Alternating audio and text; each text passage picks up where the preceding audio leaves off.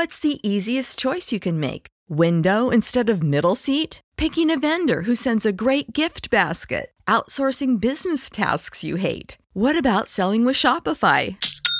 Whether you're selling a little or a lot, Shopify helps you do your thing, however you cha-ching. Shopify is the global commerce platform that helps you sell at every stage of your business. From the launch your online shop stage to the first real-life store stage, all the way to the did we just hit a million orders stage? Shopify's there to help you grow. Whether you're selling scented soap or offering outdoor outfits, Shopify helps you sell. Wherever and whatever you're selling, Shopify's got you covered. Sign up for a one dollar per month trial period at shopify.com slash try. Go to shopify.com slash try now to grow your business, no matter what stage you're in. Shopify.com slash try. When you need mealtime inspiration, it's worth shopping Kroger, where you'll find over thirty thousand mouth-watering choices that excite your inner foodie. And no matter what tasty choice you make, you'll enjoy our everyday low prices, plus extra ways to save, like digital coupons worth over six hundred dollars each week. You can also save up to one dollar off per gallon at the pump with fuel points. More savings and more inspiring flavors make shopping Kroger worth it every time. Kroger, fresh for everyone. Fuel restrictions apply.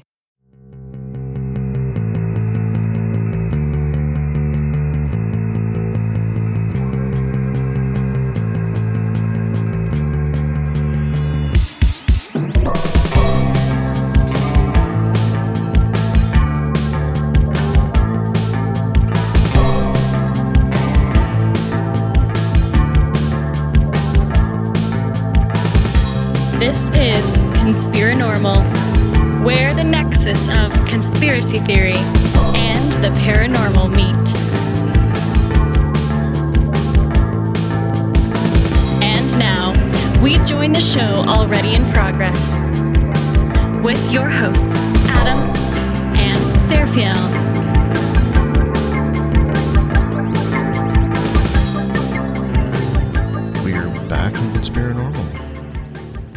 And uh, no more roundtables for, for for a little while. I think we're roundtabled out at, out at this point. We have a single guest. Yeah, we have a single guest, as we will have um, going forward for the next few weeks. Um, but we have on the line, we have Doctor Heather Lynn, and she's written a book called Evil Archaeology.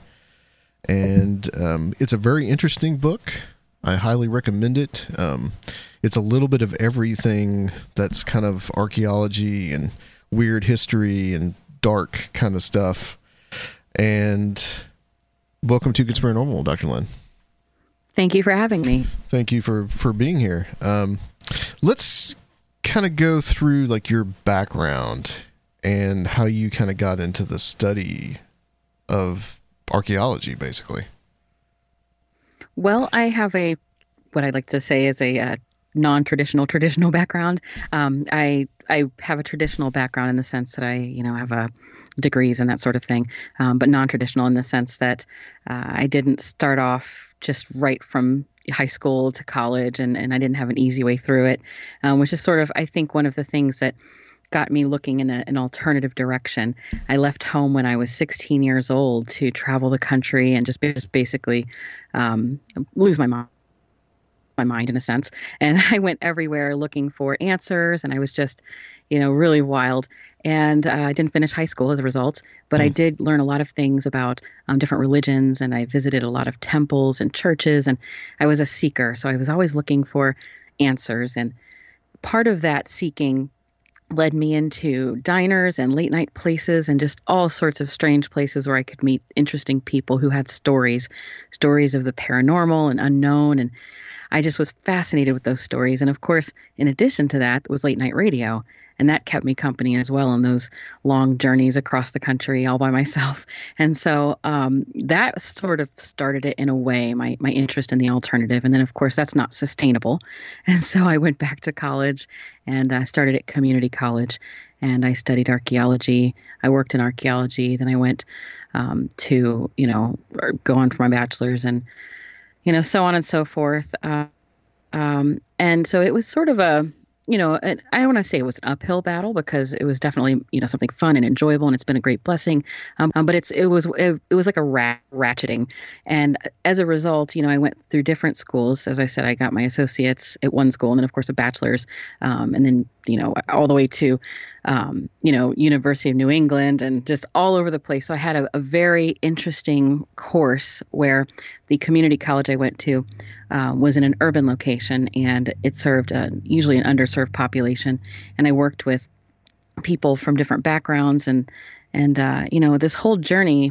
I guess I was always always one of those people that that uh, I wouldn't say was anti-elitist, certainly not anti-intellectual, but I I didn't realize that I was starting as I would move up the ranks to not actually fit in, and I started to see around me this sense of entitlement and. Mm-hmm.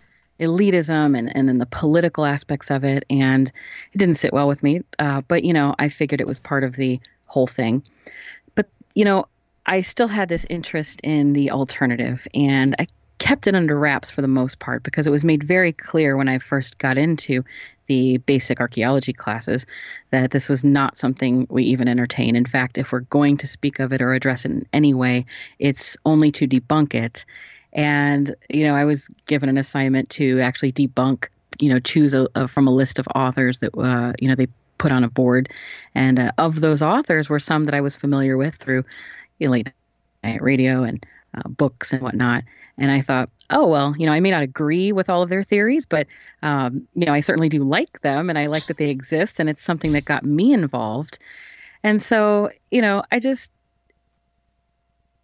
It sort of started from there. I think the turning point for me, though, was when I contacted Michael Cremo as an undergraduate, and he was the uh, co-author of Forbidden Archaeology, and a, oh. a very, yeah, very. Uh, I, I bet that the more ser- I bet the your kind of co- your colleagues probably loved that. I didn't tell him. Ve- I knew it. Oh, okay, because he's real controversial. I didn't yeah. tell him. Yes, very much, and that that's sort of the thing I started to pick up on, and I thought.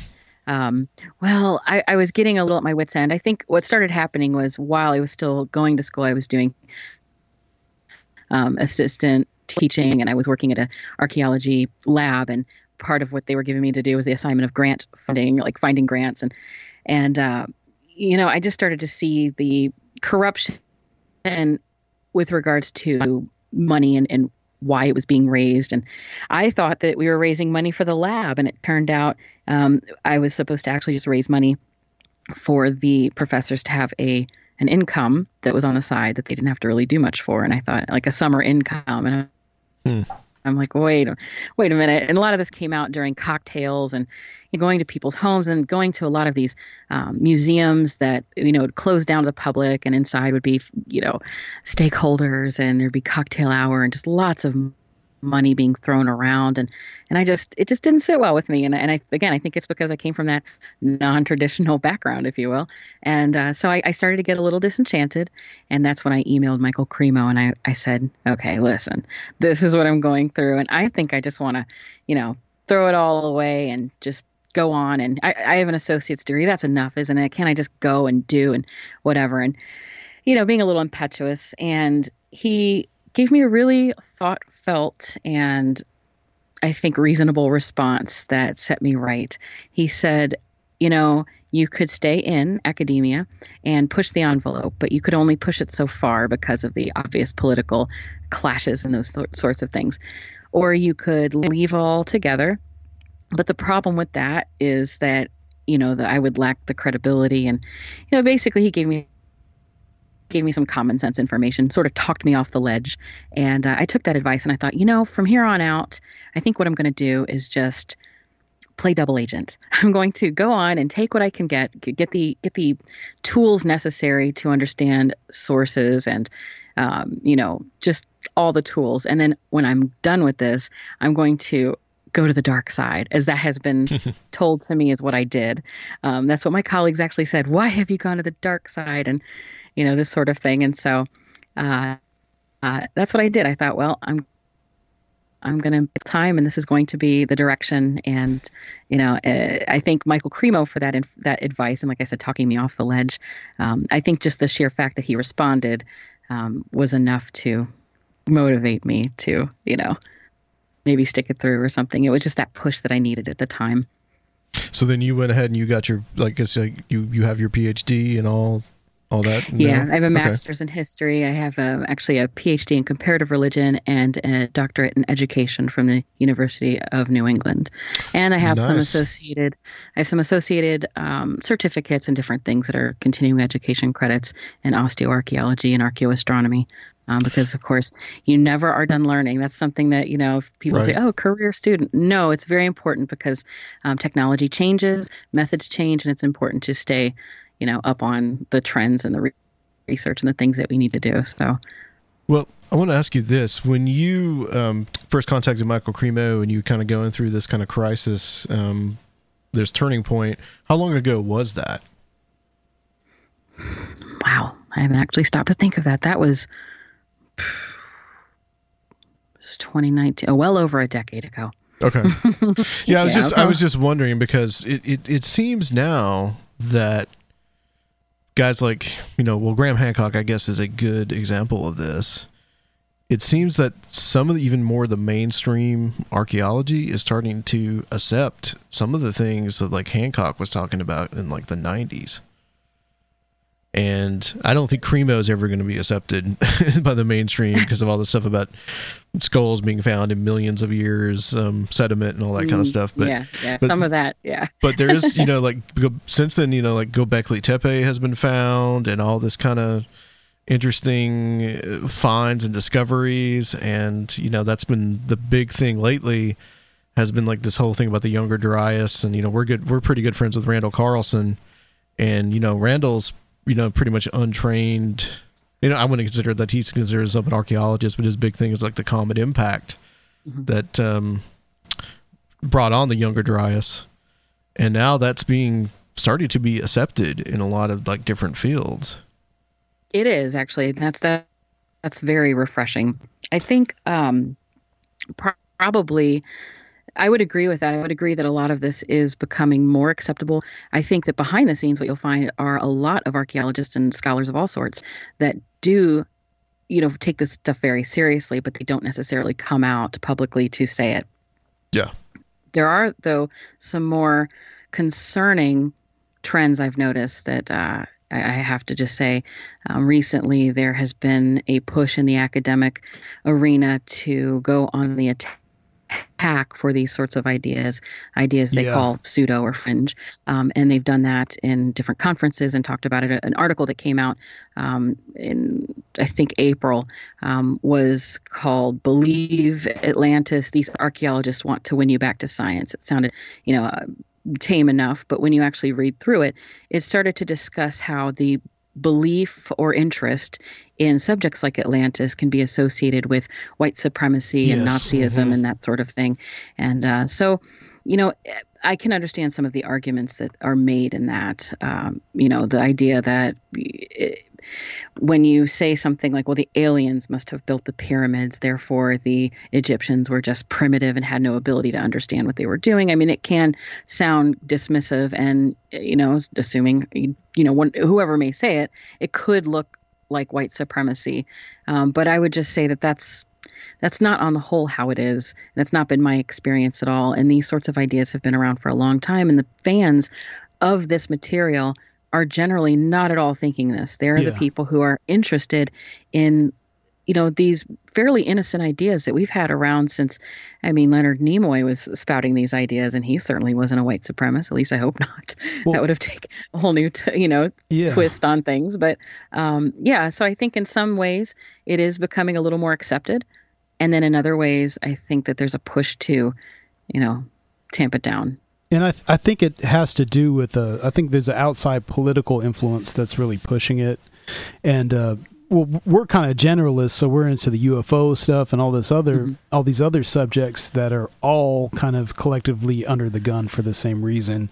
And it's like they're, in the archaeology, they're equating anyone with alternative ideas with the worst of the antiquarians, it seems like. It's like they're just using the the extremes of the British Israelism and the, mm-hmm. in the, you know, nineteenth century, and they're just painting everyone, oh yeah, they're just like these guys. And well, one of the one of the biggest ones, right, that comes under fire a lot is the Solutrian hypothesis, right, right. And this this which this whole idea that there could have been possibly thousands of years ago um, from Europe, when the sea level was much lower, that people could have walked over, or maybe, you know, island hopped over to the New World from Europe.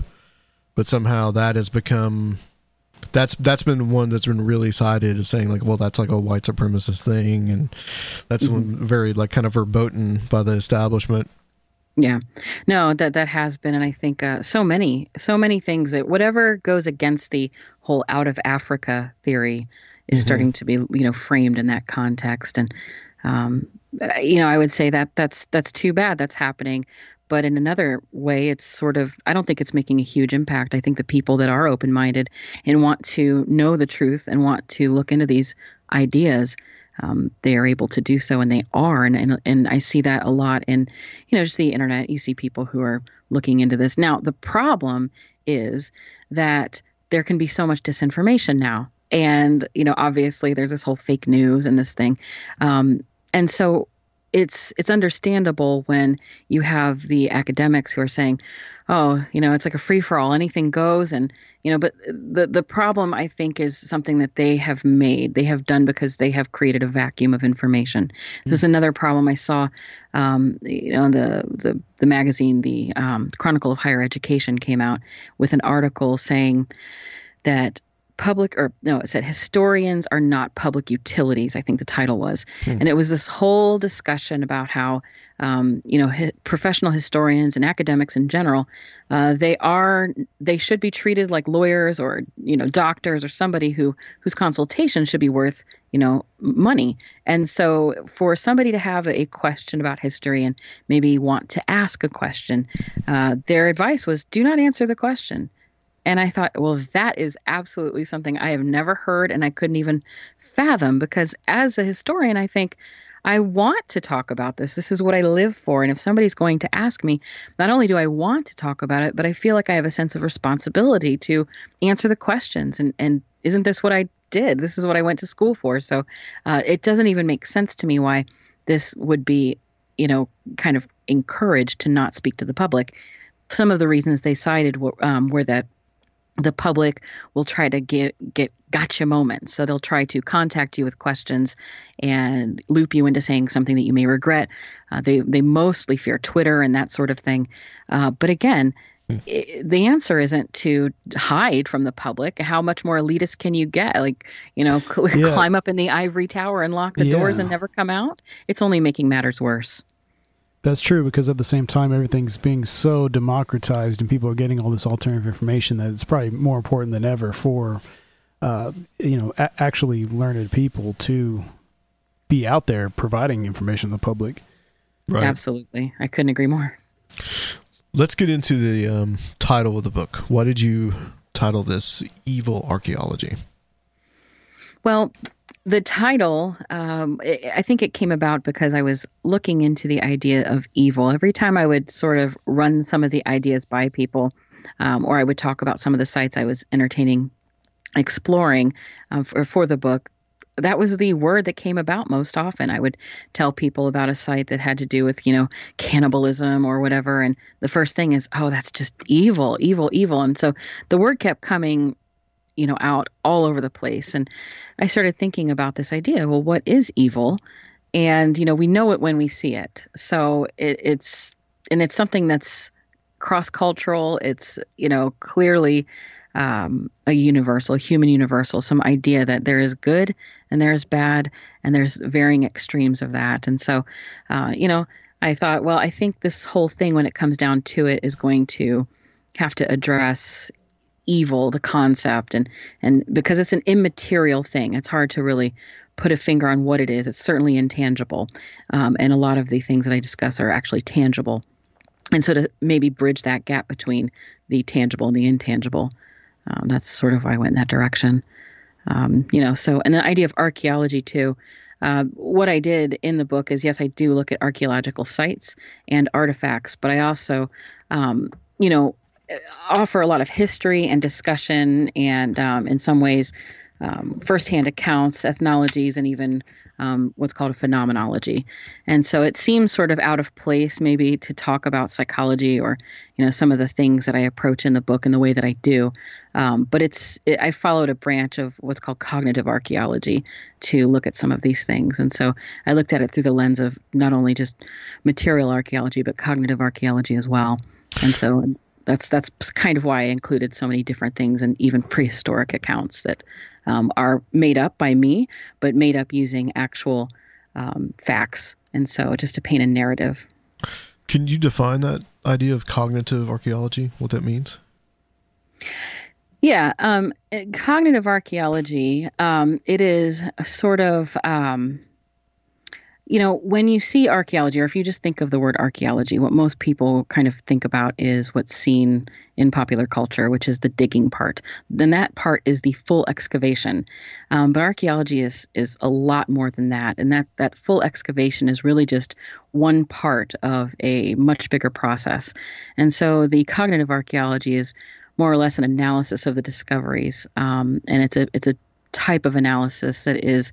Um, Yes, there's it's scientific, but it's it follows more of the softer science approach, a social science aspect of it. Um, and so, you know, that's that's a, something that I think is really important to uh, point out is that uh, archaeology, although it uses scientific tools and methodology, um, it is still a qualitative science. It's a social science. And some people may use the word, you know, or the phrase soft science in a pejorative way, um, you know, because there's that whole debate between, well, this isn't fact, or there's, you know, the qualitative approach where you have to really interpret your findings as opposed to, say, date them or, you know, do something with mathematics like a quantitative method. A lot of people argue that, well, that's just, you know, inaccurate, or it's a lot of uh, inferences on the person's part, you know. But and while that's true, you know, qualitative methods are really subjective. Um, it's a true part about looking at history, and archaeology is, of course, a way to look at history, and we can't get in a time machine and actually be there firsthand to get those, uh, you know, the facts. So we're dealing with a lot of gaps in the database. And so with archaeology, what we do is we find historical data points that are actually um, tangible, quantified, um, and then It, we still have to fill in the gap, the gaps with these qualitative ways. So it's the meanings, concepts, definitions, um, symbols, and, and sort of description of things that is generally termed as cognitive archaeology. So it's that part of the archaeological analysis that goes beyond just simply sizing and dating and, and cataloging the artifacts themselves. Okay. I hope that I hope that makes sense. That does make sense. And okay. In that chapter about cognitive archaeology, um, you bring forward an interesting concept um, from Julian Jaynes. Yes. And this is the I, uh, the bicameral mind. Yes, I, I I love Julian Jaynes. I he is so fascinating. He is, I think, one of the um, least discussed, um, underrepresented thinkers of our time. Uh, he was very interesting and a little eccentric. Um, he was a psychology professor at Princeton, um, and he published this very controversial at the time theory about the emergence of the human mind. And so what he did was he thought that, well, and let me just say this, as a psychologist, um, he was sort of drifting out of his lane by doing this. And I think that's, you know, part of the problem. Although the book did, uh, the book is called uh, The Breakdown of the Bicameral Mind. Um, and so it's, a lot of people did say it was a great book, but more people just sort of dismissed it because of the idea that he was doing that interdisciplinary research as opposed to just a purely psychological approach. And so what he did, he took um, his knowledge of psychology. Um, I think he had a little Jungian aspect to it, um, but he he looked back at literature from the past and decided that um, until probably about a few thousand years or so ago, human beings had no concept of self. And so they had no subjective consciousness at all. And that's what he called the bicameral mind. And it's based on the idea that the brain is divided into a God side and a human side. And that this side, these sides are, you know, bridged between each other with the, by the corpus callosum, um, an important structure in the brain, of course. Um, but the human side, uh, that he figured was there, um, sort of heard voices and experienced them, uh, and said that they came from gods. Mm. And so it's it's really interesting, it, this idea that there was a point where basically our brain was divided, and that through some through some means, and he doesn't necessarily um, you know, deduce what that is. There have been theories that it has to do with um, cooking food, uh, maybe the idea that some these early people got a hold of a psychedelics and it just started changing the you know the is way of their the, brain. The stoned ape theory. Yeah, the it's kinda, a little bit of yeah. a little bit of that. Um, that's at least some of the the things that people have maybe used to describe what's usually called the big brain bang. This and so it's it's a little fuzzy in, in Jaynes. He doesn't necessarily go into the whys of it. He just goes into the Uh, the evidence that you may be able to find for this un- unknown and misunderstood process of consciousness, or the development of consciousness. And he does that through looking at uh, the Greek ec- epic, the Iliad. To illustrate this, he says the story was written um, in a period where the bicameral mind was in decline but still kind of operational. And so he argued that the humans hear the voices of the gods in times of stress in that story, similar to how he experienced the uh, accounts of schizophrenics and people who would hear voices telling them what to do under duress. And so, you know, it, it's just a fascinating look. And there's a lot of holes in it. It, it is an older theory. This came out in the seventies. Um, but it's still something that I think is worth looking into, this idea that, you know, humans started hearing their own inner dialogue and they started to obey it because the inner voice may have maybe just been an audible memory. Um, maybe they didn't know. It could have been a spirit. But somehow, some way, uh, you know, people started having a consciousness. And, it, you know, perhaps that is why we have an idea of spirits or entities that are aside from ourselves. And maybe this is why these possessions or, you know, any of these experiences um, exist. This idea that, well, the voices I'm hearing, they're they're not of me. They're of they're of an entity that's outside. And, and usually people who are hearing those sorts of things may act um, erratically. So if you have epilepsy or, you know, maybe schizophrenia or something, you may not act in a way that would be deemed stable for obvious reasons. So, um, you know, so I, I just thought it was an interesting thing to include, this idea that Um, we really don't know what's going on in our heads. You know, consciousness is so strange. And, uh, you know, so I just, I kind of wanted to just introduce the audience and the readers to Julian Jaynes for that. Um, great, great, great thinker. Um, like I said, some of the ideas are a little outdated.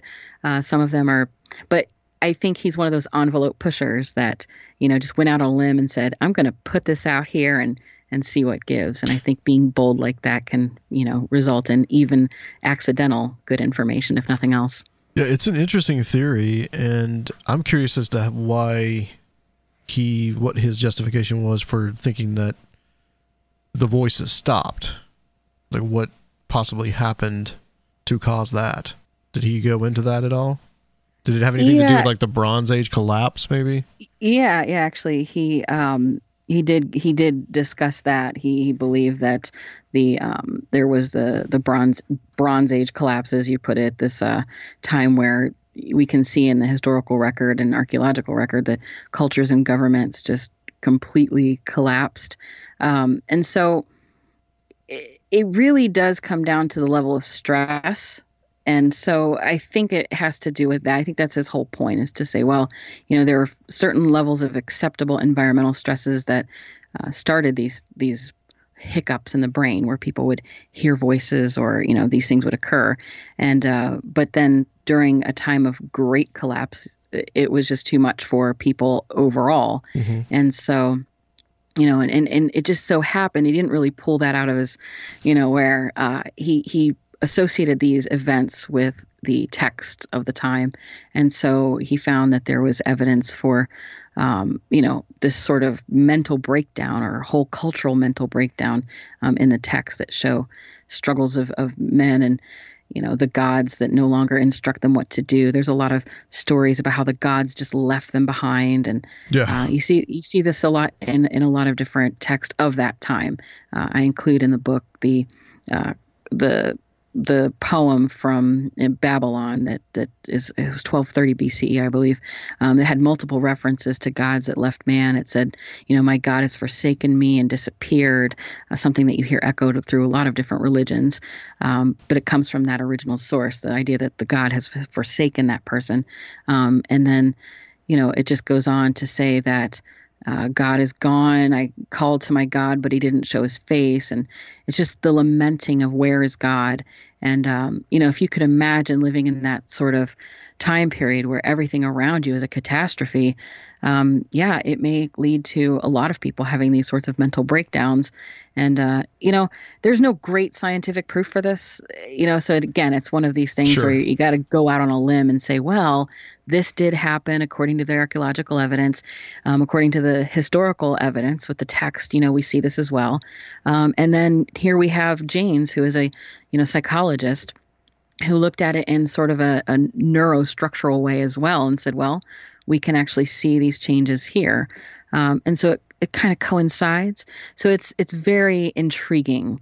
Um, again, that's why there's so many holes in it. It's not a really well-developed theory uh, because a lot of people just looked at it as, wow, this is amazing. This is huge. This is way too much. Let's just leave it here and walk away and go in a different direction, you know.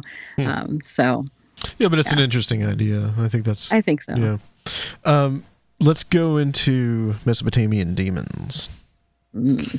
So, got some interesting stuff in this book. And uh, the you talk a lot about uh, Pazuzu. Yes. The... Um, which is... There's some interesting stuff with Pazuzu. Not... Uh, he's the demon that is uh, talked about in The Exorcist. Yes. I don't know if in the book... I, don't, I can't remember... If in the book he was actually mentioned by name.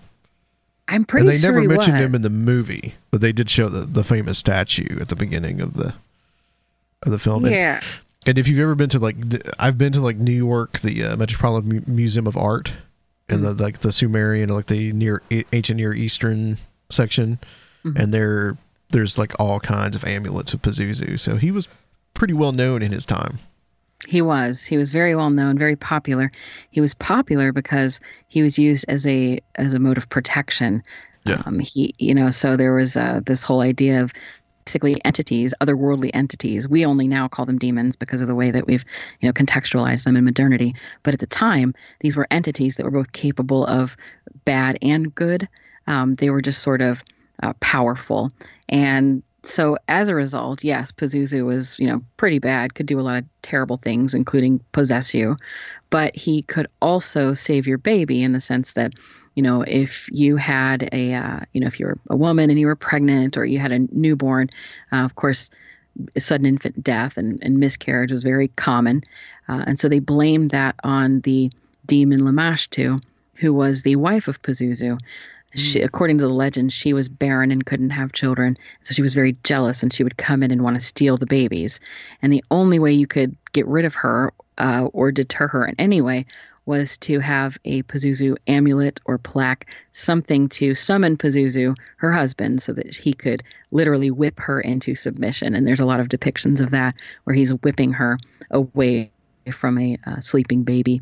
And so it was a very common, maybe good luck charm, if you will, to have Pazuzu, and which is very interesting because here we have this really awful, scary demon that we now associate with things like The Exorcist, and to think that at one point it was a, probably given baby showers, that sort of thing. So, yeah, he was a pretty normal facet of life for those people. Mm-hmm. Absolutely. Uh, and you, you do mention uh, there was a Pazuzu worship going on in the modern world.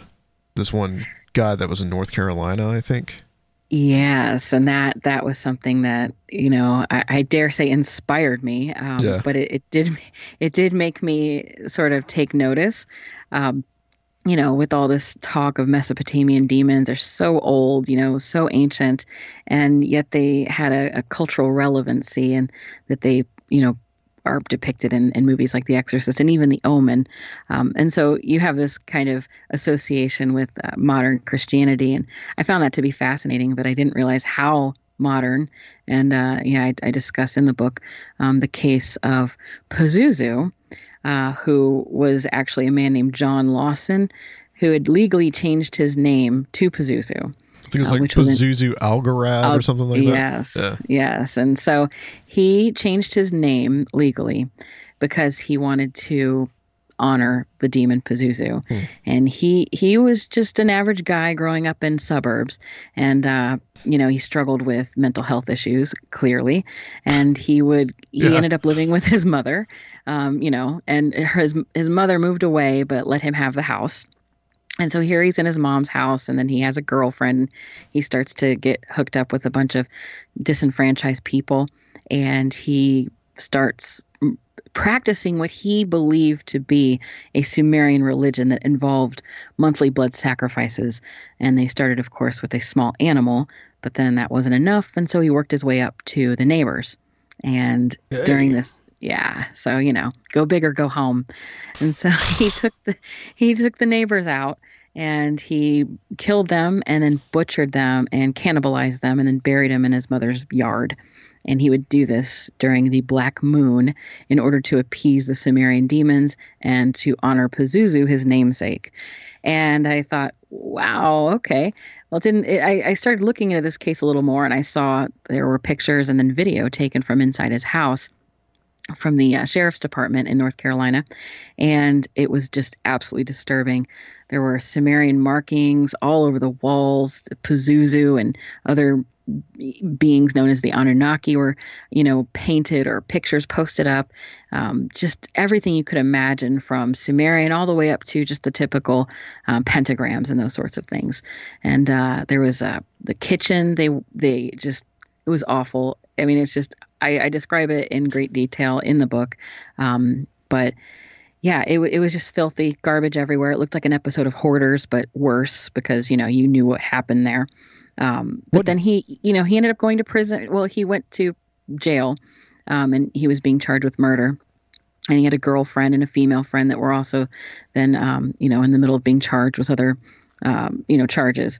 But it wasn't long after he was uh, detained that he was found dead in his cell. Yeah. And so it was a little weird because um, the autopsy report showed that he had bled out from a cut on his the inside of his arm. Um, it looked as though to them that he was trying to cut his arm off. Um, the report said that uh, he had likely bled out of that brachial artery, um, but that he also had really deep scratches all over himself, from his chest to his arm and even his head, and he had multiple rib fractures. Still, though, the autopsy couldn't really see how he died. How did he get the wound that ultimately killed him? Um, and so the, the report really couldn't determine if it was suicide. Um, but they did note that he had begged his psychiatrist to let him perform this so-called Black Moon ritual um, because he was afraid that if he didn't, the demon Pazuzu would come and kill him. Mm. And his mother had warned the police that, you know, hey, this is serious. I don't know. You, you got to take him seriously. If he can't do this, he may kill himself, or something could have happened. And sure enough, he died, and he never was able to face those charges. But um yeah, so it was a little weird, to say the least. There's a couple of ways you could interpret that, whether he just like self-inflicted that on himself or the demon Pazuzu really did come and get him. Right. And he was alone in that cell too. And so it was after it was um, after the midnight blood black moon, rather. Um, it was three in the morning where they found him. So it was the timing was interesting as well. What year did that happen in? I believe twenty fourteen. Okay. It was, yeah, twenty fourteen. Do they know what initially got him interested in the Sumerian mythology and then discovering these, you know, ha- his his inspiration for the system that he created? Right. No, I, they, it's sort of a mystery. I'm, you know, his it's probably psychiatrist... he- he- heavy metal and Zachariah Sitchin right. books. yeah, yeah. Too much. Staying up late watching Ancient Aliens and smoking. Yeah, and and The Exorcist probably. Yeah. yeah. All yeah, three or four right. of The Exorcist movies. Yeah. Something. I mean, it was really terrible. But that that was something that, you know, I thought of is that, yeah, clearly he did this. He was terribly, you know, he was mentally ill, et cetera. But I couldn't help but think about the idea of being inspired and that idea of, of the inspiration to do this, you know, inspired by Pazuzu. And It took me to the Latin for, insp- you know, inspiration, the inspirare, which mm-hmm. is to breathe or blow into. And it was specifically used to describe a supernatural being's breath that imparted an idea to somebody. And so I started thinking about the ideas of possession and the exorcist and these sorts of things and how, you know, they, they have a clear look to them, something we all expect. But, um, you know, and you can say, well, possession isn't real and I don't believe in possession. But if you really think about what possession is, supposedly it's an evil spiritual entity that inhabits a, a willing person and encourages them to do evil things in the name of the demon. And so I thought, well, in a roundabout way, that's being inspired. And so, yeah, it's like splitting hairs maybe with semantics, but that it, it just sort of, you know, led me to question a little more deeply uh, the roots of our understandings of what it means to be possessed or overcome by uh, some evil entity, and then actually how that manifests in the real world. Because, you know, I'm often asked, well, you wrote this book, so are demons real? And all I can say is, you know, I've not seen any, um, you know, artifacts or ecofacts or anything, no bodies, nothing to establish that, yes, demons are physically, tangibly, biologically real. But I think of, well, what does it mean to be real? You know, the idea of, of something having real world consequences, if they can, if it can manifest into the real world, I mean, to me, that's real. And so it may, these demons may not be physical. They may not actually exist, but man, you know, how do we account for this very common human experience that we've had in all cross-culturally, cross-religions? It just doesn't matter. It's something we all have experienced that, you know, there's this idea of a, a demonic entity. It comes into a person and it can manifest evil, evil acts, and it actually has tangible real world effects. And so, you know, to me, if if I were the mother of one of the victims of this Pazuzu algorad, uh, I would I would think it was very real. And so, you know. Oh, yeah, absolutely.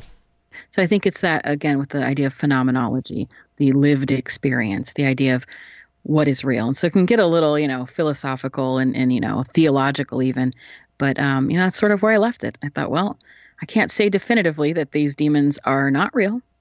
you know, I, um, I can say they may not take the appearance that we all, you know, may think that they do, or, or a lot of people think they do, thanks to media and television and that sort of thing. Well, and with the exception of like a certain charismatic Christian traditions in America, we we don't have as many uh, outlets for people to kind of get outside of themselves, which has kind of always been a, a human need, and you find it all around the world.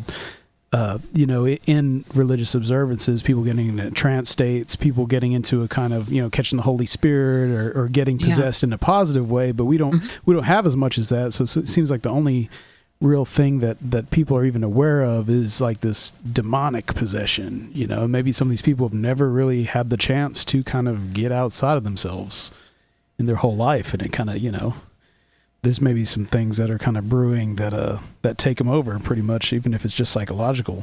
Yeah. It's right. Like the whole idea of like, you know, Satanism or just being this mirror image of Christianity.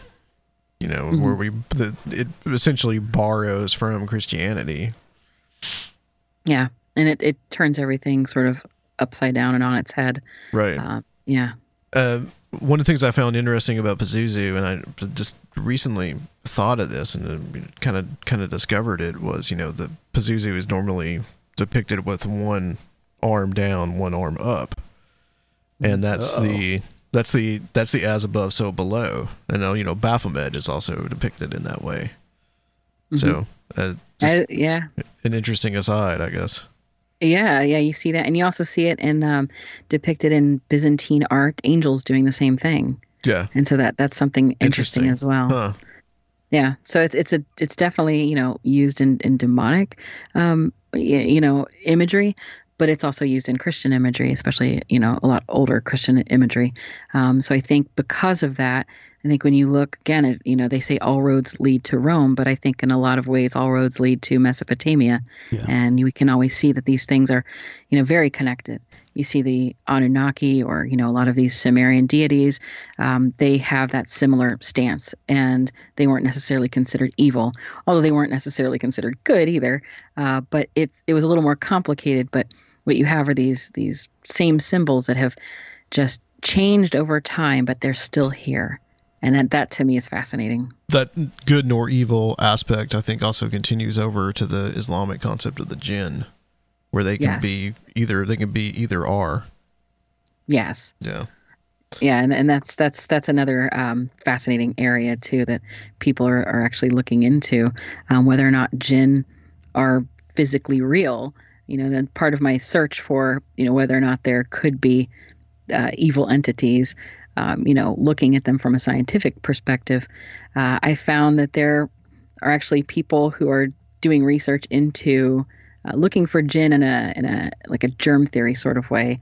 They're actual scientists in Morocco that um, are they've made up sort of a molecular explanation for demons, and they're they're using really high tech materials and, and methods to investigate that idea. Um, and so they're trying to open it up to something beyond spiritual and also beyond mental illness to confirm the existence of evil entities.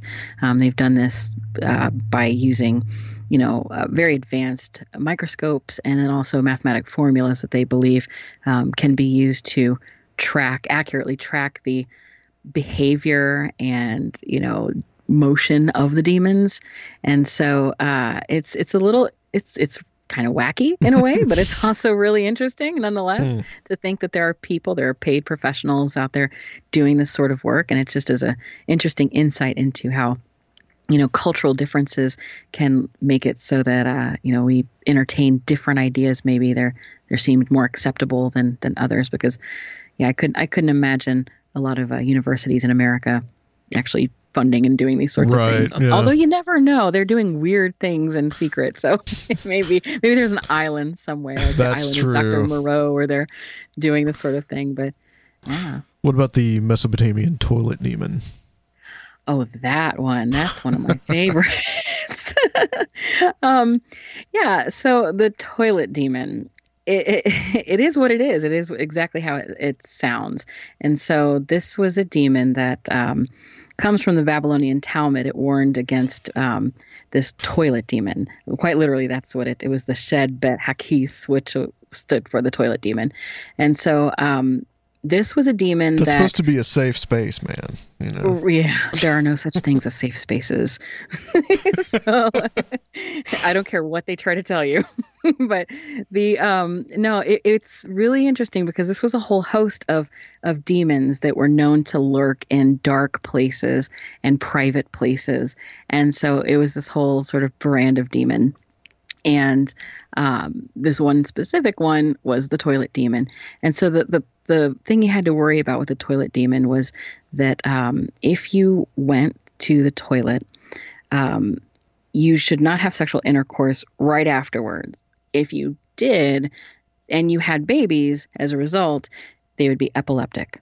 And in some cases, that would mean they were demonic. And that makes sense. That makes right, sense. Right, right, yeah. Of course. So if, if you, um, and so that's something too, they, they kind of conflated epilepsy with, with possession as well. So of course, if you, right. you know, mm-hmm. have that. Yeah. So, but um, you see that a lot, that epilepsy is, is associated with these demonic entities. But um, yeah. And so what you needed to do to, uh, you know, protect yourself is wear an amulet or do something like that. Um, you know, but you see this demon uh, in, in a lot of different records. It, it stood, it, it stayed around for a long time.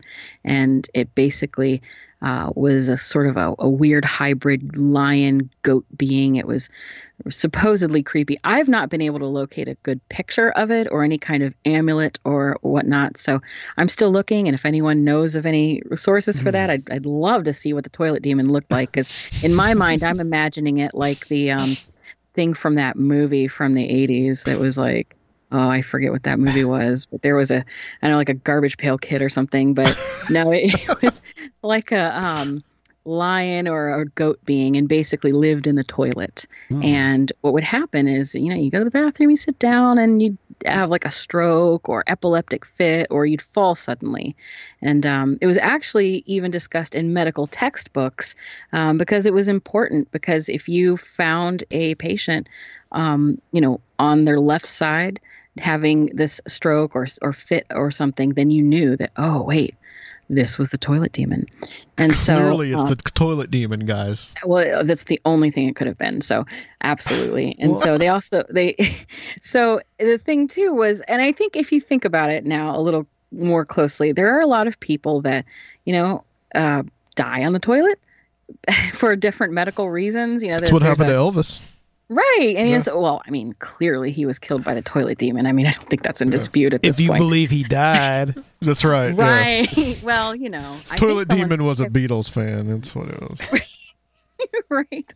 So he, yeah. So that's, that's the thing is, you know, there, there is a um, anatomical reason for that. There's a artery, you know, in the, in, down there that, you know, can have problems under stress. You can have heart attacks, you know, not meaning to scare anybody or get into details, oh, but you know, if you're unhealthy or you're having problems and you might be a little constipated, you can actually pass out or even die or stroke out on the toilet. Um, so it, it, I think maybe that that was one of their explanations for what was going on.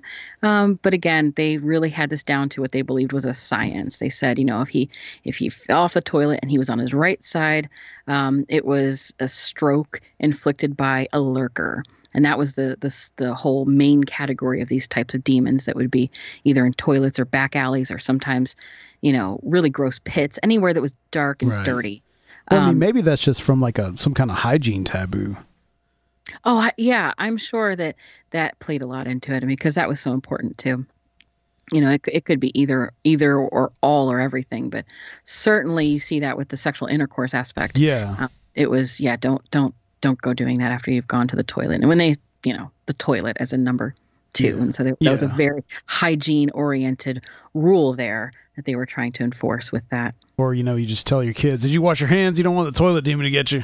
I think that's how we should do it. You know, Elf on a Shelf, I think we should have like, you know, toilet demon in the sink or something and just tell your kids, hey, listen.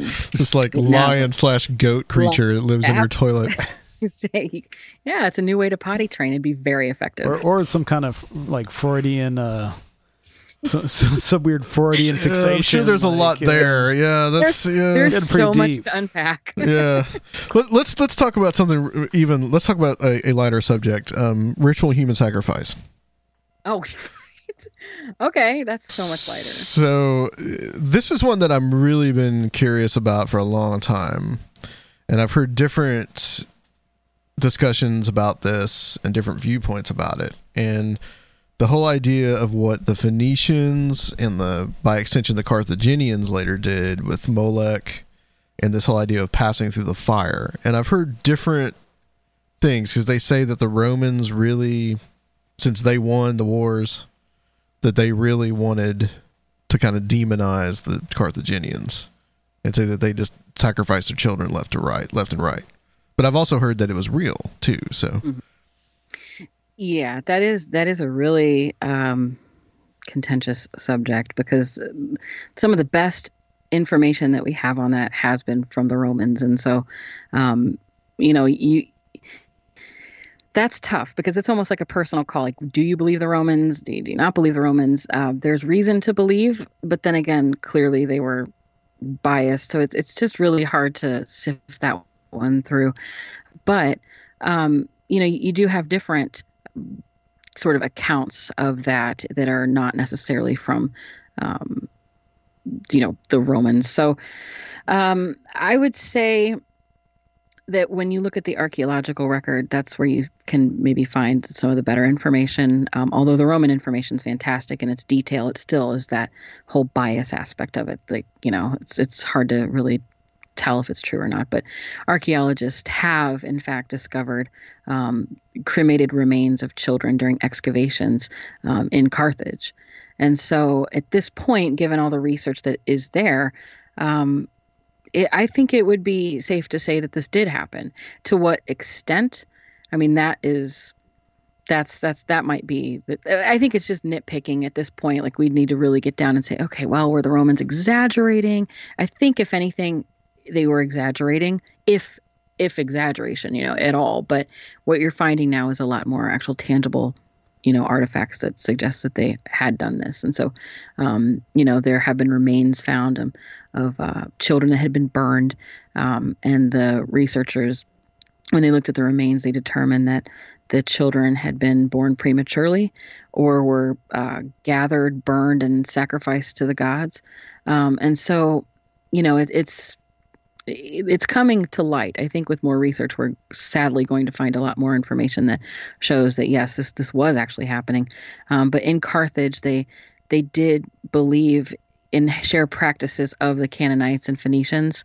Um, and so since we have a lot of the data on Carthage, we can do a lot of just cross-referencing and, you know, put the pieces together. And while it's not the best absolute proof to say X marks the spot and, and here's what happened um, yet, there's a lot of uh, ways that you can look and, and determine, yes, they were they were doing it, because the Phoenicians, you know, we know they continued to do this human sacrifice until um, about the fifth century uh, B C E. And so, I mean, but there's been more than one excavation to show that the Canaanite children specifically were being burned on an altar, um, and they were being burned in large amounts. And these children were between um, three and twelve months.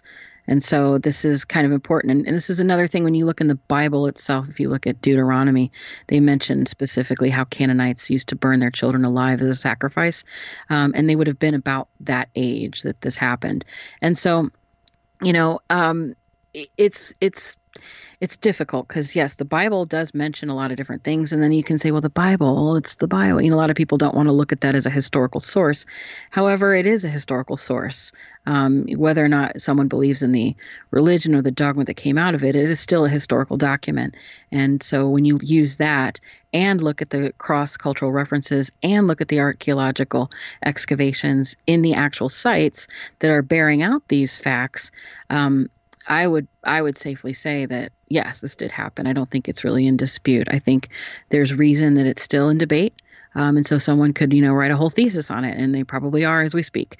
But to say that it didn't happen at all and to turn a blind eye to that part of human history and say, oh, no, they didn't, you know, burn children and they didn't burn it to Moloch and this didn't happen. That's just not true.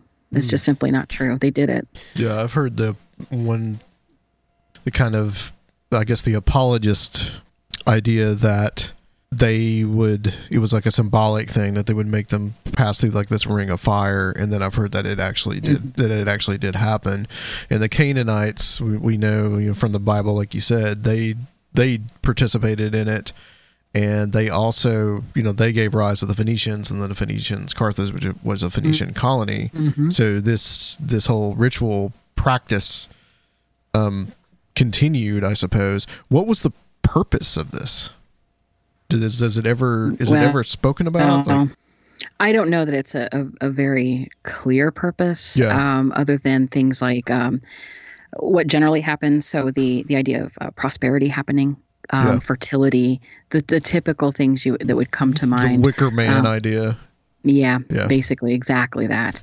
Um, um, but, you know, the Old Testament actually Um, speaks of this and saying specifically that thou shalt not let any, let any of thy seed um, pass through the fire to Moloch. Mm-hmm. Um, right. And so that thy seed being your own child. So this was a problem, and, you know, it goes on from there. But it, it was definitely something that the, the religious people who are not necessarily practicing uh, pagans that way, they, they were concerned about this. They were seeing that there were human beings that would have their children and go off to sacrifice them in these just awful ways. And so, um, yeah, I think we have a, enough evidence to suggest that this was actually going on.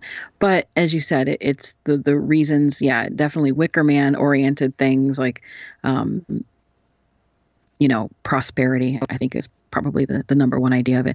But it was a really brutal, brutal thing, um, as you can imagine. Yeah. Um, You know, and so, I mean, it, it's depicted this this figure. Um, it's very well cited in multiple sources that there's um, this idol of Moloch being a, a huge brass figure that sits on a throne. And it had the body of a man and the head of a, a calf that wore a crown. And in its stomach was a furnace. It had a bunch of compartments, and it, and you know, it, it received all sorts of different offerings, including children. But but it had to be big enough to um, take all offerings, like ox and calves, and just everything else like that. So, but it's it's really gory. There's a lot of different pictures of it out there online, uh, the artist depictions of what it could be. Um, but the the arms would be extended out as if to receive, you know, the offering, and um, you know, the child would be placed there, and the arms were constructed in a way that they could lift up, and then the victim would, just by gravity, roll down into the open mouth of this, uh, what ended up being a, you know, a furnace, essentially, um, and they would be consumed by the fire at that point.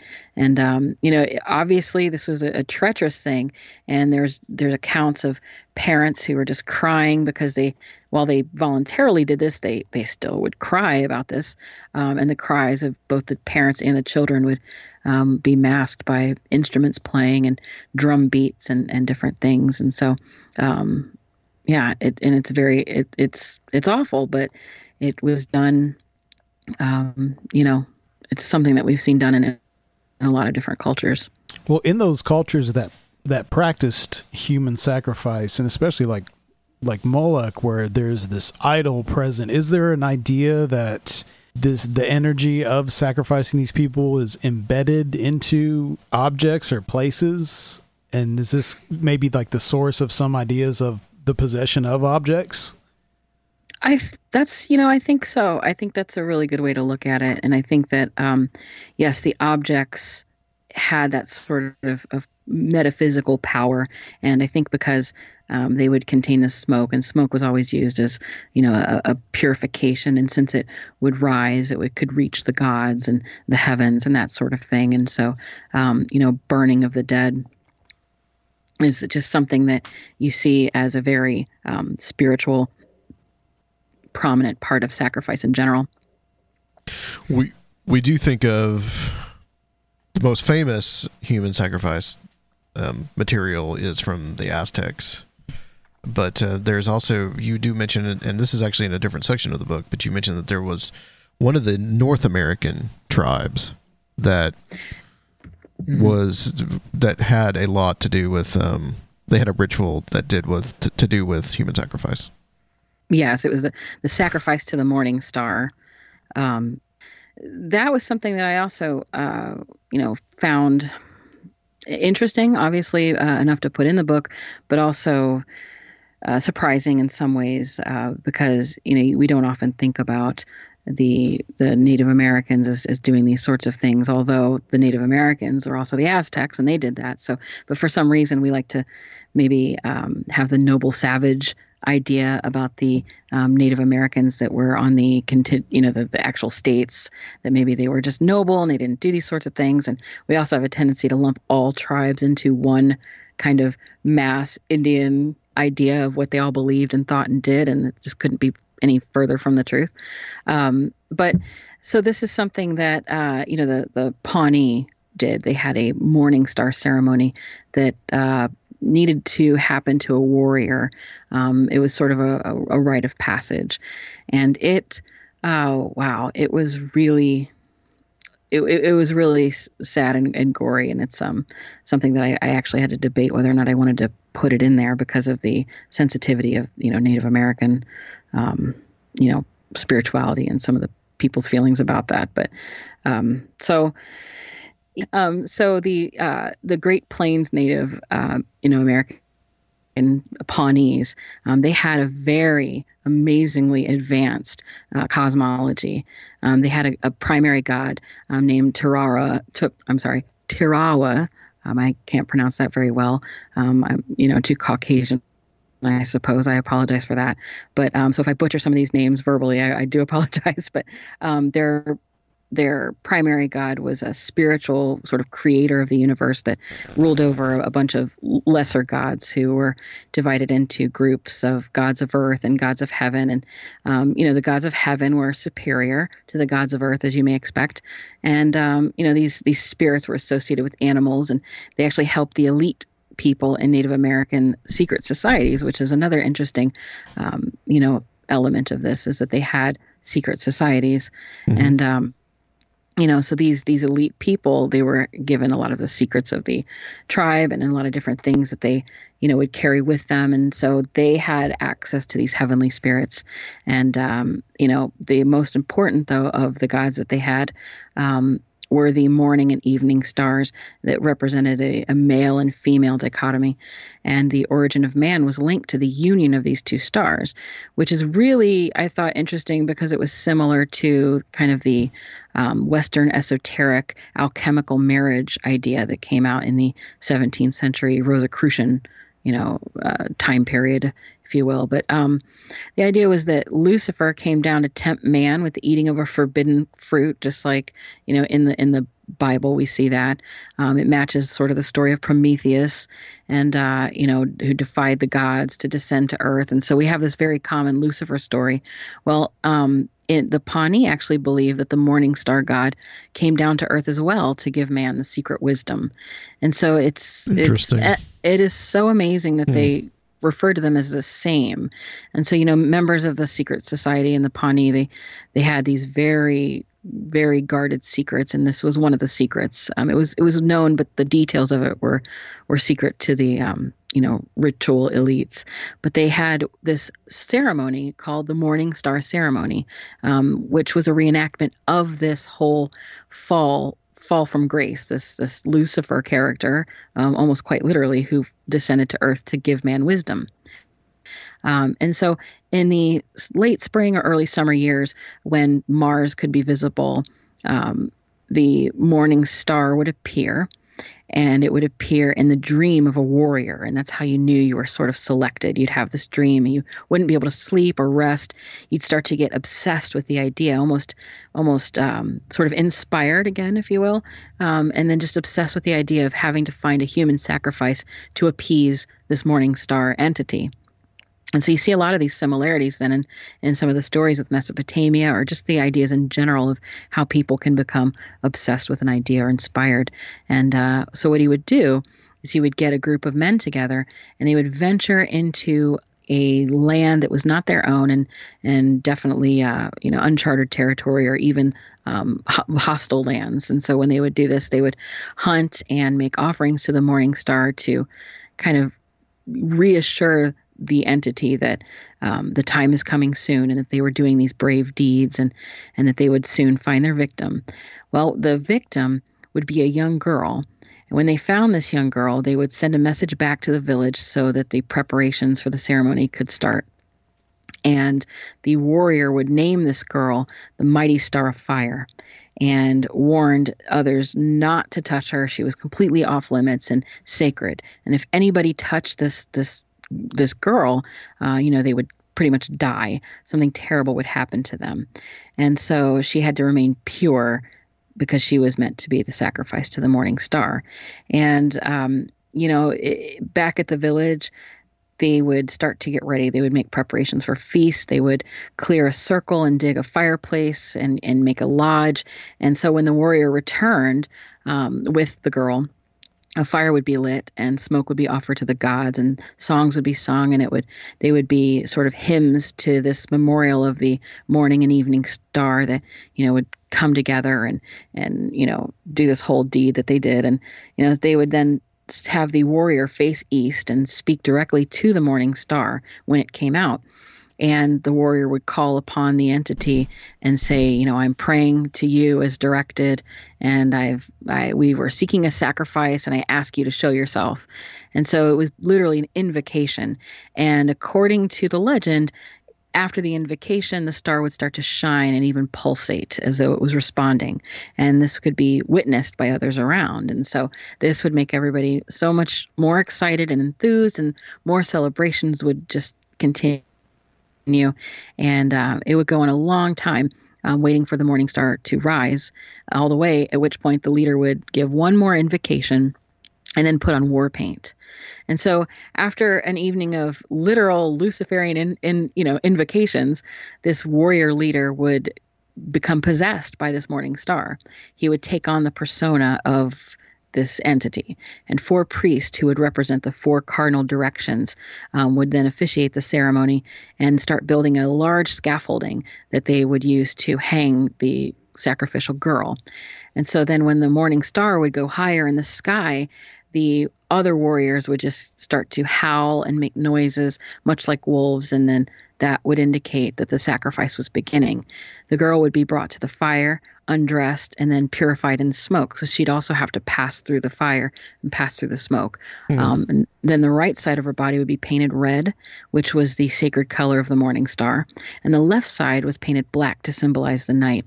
And she would be dressed in a black robe and shoes and given a headdress with uh, twelve uh, black-tipped eagle feathers, and they would be arranged like a fan. And in a procession, they would have priests chanting, and they would lead her to the scaffolding and then suspend her by the wrists. And, you know, the men around her would be wearing owl skins, and, you know, they they would – it was just a huge, huge party, essentially. They were wearing um, owl skins? Yes. They, they would have, like, necklaces of owl skins, and um, they, you know, would take a position. position on each side of the girl, which is also another interesting note given the symbolism uh, of owls with regards to both the morning star and human sacrifice in general. Um, but a lot of time there, there would be times where the girl would try to get away. And uh, sometimes she didn't know what was happening, because when they brought her to the village, she was treated like royalty. You know, she yeah. was kept in her own lodge. She was treated very well, fed very well. No one was allowed to touch or hurt her. And she would Which often is be hurt. Similar to some of the things the Inca did too, you point Absolutely. out. Absolutely. Yeah. Yes. And so, so she would be from neighboring tribes, or maybe, you know, she didn't know the language even. So she wouldn't necessarily question this. Um, but sometimes, you know, they they would, um, you know, once it was getting pretty apparent. But for the most part, what they would do is they would hang her by the wrist, and then they would cut her open, and, um, you know, her organs would be Jeez. caught, and they would just throw their hands into the body cavity and viciously paint themselves with her blood. And, you know, they, they like while she's still alive, take her liver and cut it into pieces and eat it and share among the elites in the secret society. And then after they dissected her body, they left her, her just dangling. And then at that point, it was a free-for-all of shoot with as many arrows as possible so that she could – what they were Lord. trying to – yeah, what they were trying to do was create a visual. They wanted her to be as red as mm. possible and, and have as many arrows pointing out of her, because that would then resemble the rays of light emanating from the morning star. And so it, and this went on for a long time, and there's many, many accounts of it. And what's worse, and, you know, it's easy to sometimes think these are so ancient. These are ancient things that happened so long ago. But in fact, the last Morning Star ceremony took place in eighteen thirty-eight. Yeah. Huh. So again, this is one of those things where, you know, it, it's it's difficult because we have a, you know, there's a lot of roadside attractions where you can go and buy, you know, Native American, you know, kitsch and jade, and everything's wolves and, you know, beauty, and and it's and it's hard to, you know, tell these stories because it can look a little, you know, less sensitive. Um, but it's it's important to remember that the Native Americans were not one culture. There were cultures within cultures and warring tribes and, you know, different belief systems, different religions, different ideas. And uh, they weren't all sacrificing humans, but some of them were. And so this happened right in, you know, in America. Yeah. And this was, I, I was, I was looking at Wikipedia actually has an article about this, about the, the Morning mm-hmm. Star, and so the, the Indian agents that said they sought to convince the chiefs to suppress the ritual. Mm. And that was in, in in some ways that was because they objected obviously to the human sacrifice, but they yeah. also wanted to say they also wanted to protect the fur trade by reducing the intertribal animosity. Because I'm because mm-hmm. I'm assuming that these sacrifices, these girls were probably taken in, in raids and yes. and such. So yeah, there's actually I, I wasn't able to include it in the book um uh, for various reasons, a uh, publisher and whatnot. But there is a there is a photo of the sacrifice that would have been, um, it's a, it's sort of a stage, like a remake, like, um, I guess you could call it at this point, experimental archaeology, where they kind of rebuilt the scene based on the accounts. And so you can, it's a, it's a picture that's housed at the Field Museum of Natural History. Mm-hmm. Um, and so it's, it's a really good, good visual, you know, um, it's a little miniature, kind of like what you'd see in a museum, but yeah, it's it's gruesome, to say the least. But yeah, we've done all kinds of things as humans. Just No doubt. Um, as we're kind of closing here, um, you kind of got to experience your own, you not your own exorcism, but you got to experience an exorcism. Yes, yes, that that was um, that was quite interesting. Uh, I, I was raised Catholic. Um, I'm no I'm no longer Catholic, but I was raised Catholic. Um, and for the record, I'm I'm just Episcopalian. I'm Christian. Um, I get that a lot too. Like, or oh, what are, what are you now, and what's going on? So just for the record, I'm Christian, but I was brought up Catholic. And uh, so when when you say exorcism, I'm thinking, you know, spitting out pea soup and heads turning and this sort of thing. And uh, that's not what I encountered. What I encountered was a, a modern day exorcism from a, uh, um, you know, a, a, a charismatic style um, church. And so I uh, I was in a small town, and it was it was a very small town. The population was less than three hundred people. And, uh, you know, I had gone, and a friend said, hey, you know, let's let's go to this church. And, you know, I want to show you. It was a church they were going to. And uh, so I, I agreed to go. And it was this, you know, hot summer night in South Carolina. And um, I went to this church, and it didn't really look like a church. It looked like a house that had kind of been retrofitted to have a wheelchair ramp and a couple of, um, you know, stained glass windows. Um, and, you know, I, I wasn't sure what to expect. They did not say that this was an exorcism. This was a random sort of Wednesday night service kind of thing. And so, uh, you know, we go in, and it didn't seem too strange. Everything seemed familiar enough. It was one of the, like a, a Bible-based kind of church where, you know, members were just coming in from all over to, you know, talk about Jesus's miracles and sing, sing songs. And there was definitely a, a spirited nature to it, though, um, speaking in tongues and that sort of thing. Um, and the preacher was, you know, very uh, exuberant, to say the least. And he, he would preach. He would start to jump up and down, and then started, um, you know, running around up and down the pulpit, and or from the pulpit, but up and down the pews, and running on top of pews. And it was very interesting. And as I'm watching him do this, you know, it's a little distracting, but as I'm watching this, I see that kind of out of nowhere, a woman in a hospital bed is is rolled in. And, um, you know, she's kind of across from the pulpit, and, you know, she's just left in front of the church. And from this point, I thought, okay, this is a little weird, but, you know, maybe it's like a healing thing. So the pre- the preacher, you know, sort of started praying, and he was motionless at this point. And um, everybody in the congregation, it was pretty, pretty packed considering how tiny the town was. Um, but everybody, including little kids, started rolling on the floor and speaking in tongues. And the woman in the hospital bed, she seemed to just be sleeping, and she looked kind of sick and haggard, and you know, and she wasn't necessarily elderly, but she kind of just looked like she had had, you know, a hard time. And so one by one, after people were, you know, rolling around and speaking in tongues, they got up and gathered around the bed. And at this point, you know, the friend that took me there said, you know, do, do you have anything to confess? And then that's when they informed me that it was going to be an exorcism. And I was like, wait, what? What do you mean? What, why would I have to confess anything? You know, I'm, I wasn't really sure, but I declined and didn't really, you know, want to get involved. I was just kind of, I guess, enjoying for the most part watching. And so I was really skeptical.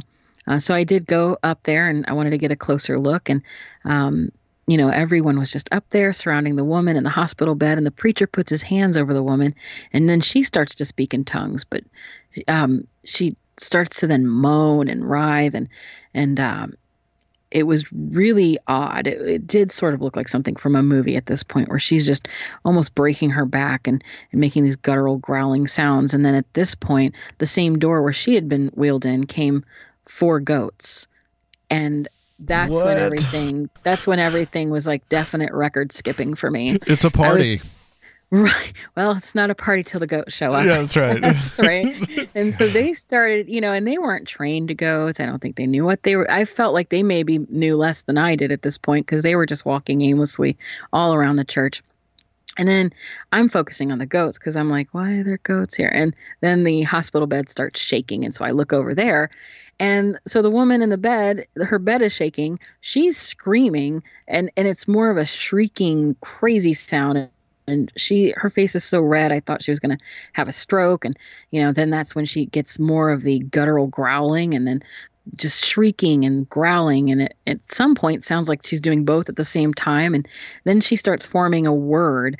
And the preacher asks, you know, demon, what is your name? And she starts saying, Alu, Alu, and, and just I can't do it justice because it was just growling and craziness. And so this happened, this took about an hour, and it, people were starting to get tired and kids were falling asleep. And, uh, but the preacher just never left her side, and she just kept going and kept going. And then out of nowhere, she just sits up and grabs the preacher. And I'm thinking, hold on now. But then she just hugs him and she, you know, pulls away. And then you can see she looks like she's been through something. And there was this new clarity in her eye that just wasn't there before. And at which point there was some silence. And then everyone starts clapping and cheering. And still the ghosts are just walking around, just, you know, going everywhere and doing whatever they do. And then the woman gets up out of the bed, and uh, some people help her walk over to a meeting room that was adjacent to the main area. And, um, you know, I also followed to see what was going on, what was next.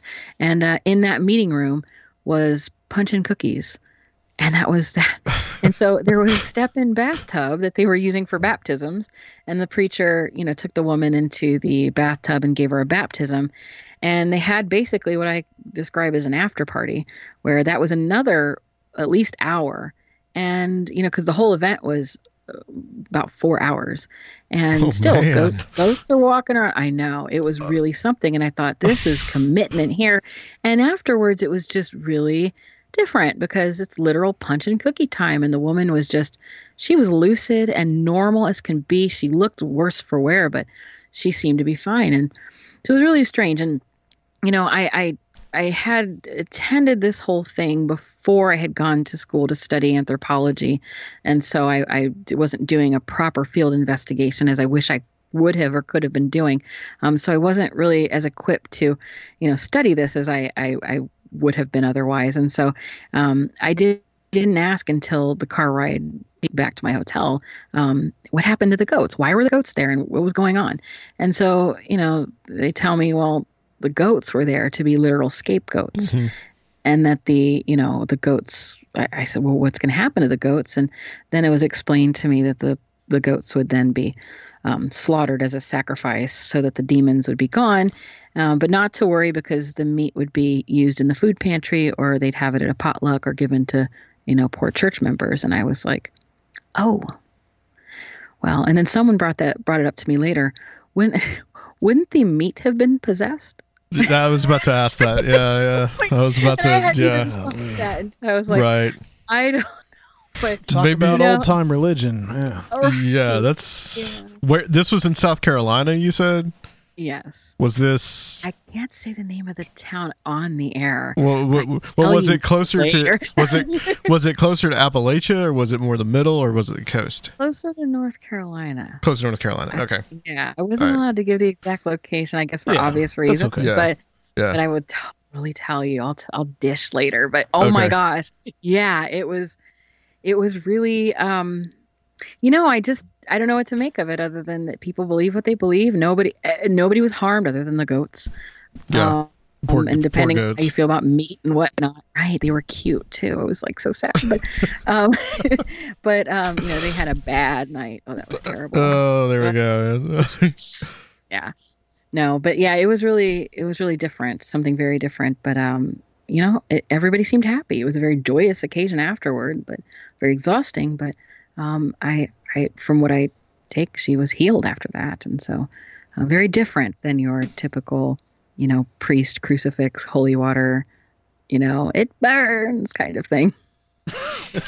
And so you, you've had you've had some interesting experiences, I guess, since you've written the book that uh, have yeah. happened to you. You could call them that. Yeah, it was. I wasn't sure whether or not to include it in the book because I just thought, well, that that's going to just sound tacky or superstitious. But I thought, well, I'm just going to be out with it there and just lay it all out on the line. And so, you know, I uh, I told people I'd be writing a book on on evil and demons and possessions and whatnot. And I was like, hey, guys, this is going to be interesting and fun. And I was surprised how many people said, no, it's not. Don't don't do it. Or, you know, I was given instructions to listen to this song while you write or burn this candle while you do it. A lot of people were worried about it. And I thought, well, that's superstitious. And so, you know, I was like, whatever. Well, I uh, I started collecting research, and I went to a thrift store um, doing what I call retail archaeology, looking for, um, I collect teacups and those sorts of things. And so I always look, and, you know, I'm just walking through and I see this book on the floor, and it was face down and it just looked old and tattered. And I was like, what's this? And it said it was the Encyclopedia of Witchcraft and Demonology. And uh, I was like, oh, that is so cool, because I wasn't familiar with the book. And I thought it was just really lucky, seeing as though I just started researching this, and it was a buck fifty. So I was like, yeah, bargain scored. So I got it. But then I brought it home, and you know, I, I got deeper into writing, and I started to realize that things were just not easy for me. I was at a research library, and I was looking through archives, and my heart started racing, and I was starting to shake all over, and I collapsed, and the librarian had to call an ambulance and get me to the hospital, and my heart was beating at peak beats per minute. Um, the hospital released me and said that they didn't really know what was going on, but that I had to go see a cardiologist. And I'm thinking, oh, great. So, you know, I go to another library. I, I did get an appointment, but it was, you know, not for another few weeks. So the next week I was at another library, and I was looking at scans of sixteenth century devil's pacts, and the very same thing happened. And I did not want to be embarrassed by going on another ambulance ride. And so I tried to drive myself to the emergency room, and again, they just said, we don't know. And so I went to the Cleveland Clinic, which is a very good hospital, and saw a lot of specialists. And, um, you know, I was in the middle of trying to get this diagnosed. What is this, you know?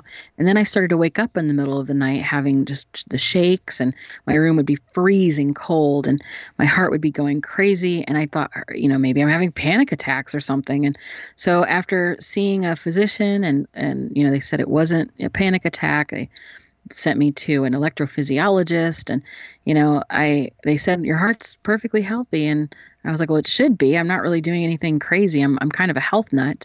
Um, and I don't have history of that sort of thing. And so I was just stumped, but they said that, um, something was interfering with the electrical pathways of my heart. Hmm. And I said, well, what? And they said, we don't know. Um, you have what's called a sudden onset of inappropriate sinus tachycardia. And I was like, all right then. And so they said, just take a beta blocker, and, you know, you, there's nothing else we can do. And I said, okay. So that took a long time as I'm trying to write this. And I was having just, it seemed like hurdle after hurdle. And then while I was working late, I was just, I heard a big, loud noise, and it was a, an electrical outlet that just burst into flames, and it ignited a stack of magazines that I had sitting nearby. And, um, you know, had I been asleep and not up at three in the morning writing, right, my whole house would have just gone up in flames. Whoa. Potentially. Um, and so, you know, I'm, I'm at this point kind of not really phased by this. I'm just thinking a lot of things were going on, and, you know, and then my cat Bailey, who was just like, you know, my study buddy, and um, I called him my research assistant. He had been with me through, I mean, he, he was an old cat, so he had been with me through all of school and homework and writing and life and everything you could imagine. And he was getting sicker and sicker during this whole book writing process. And I was taking him to different veterinarians, and they didn't know really what they could do for him at this point. And I thought, well, you know, it's just going to be his time, I suppose. But some of them said, oh, he, he's going to be fine. Let him take this medicine.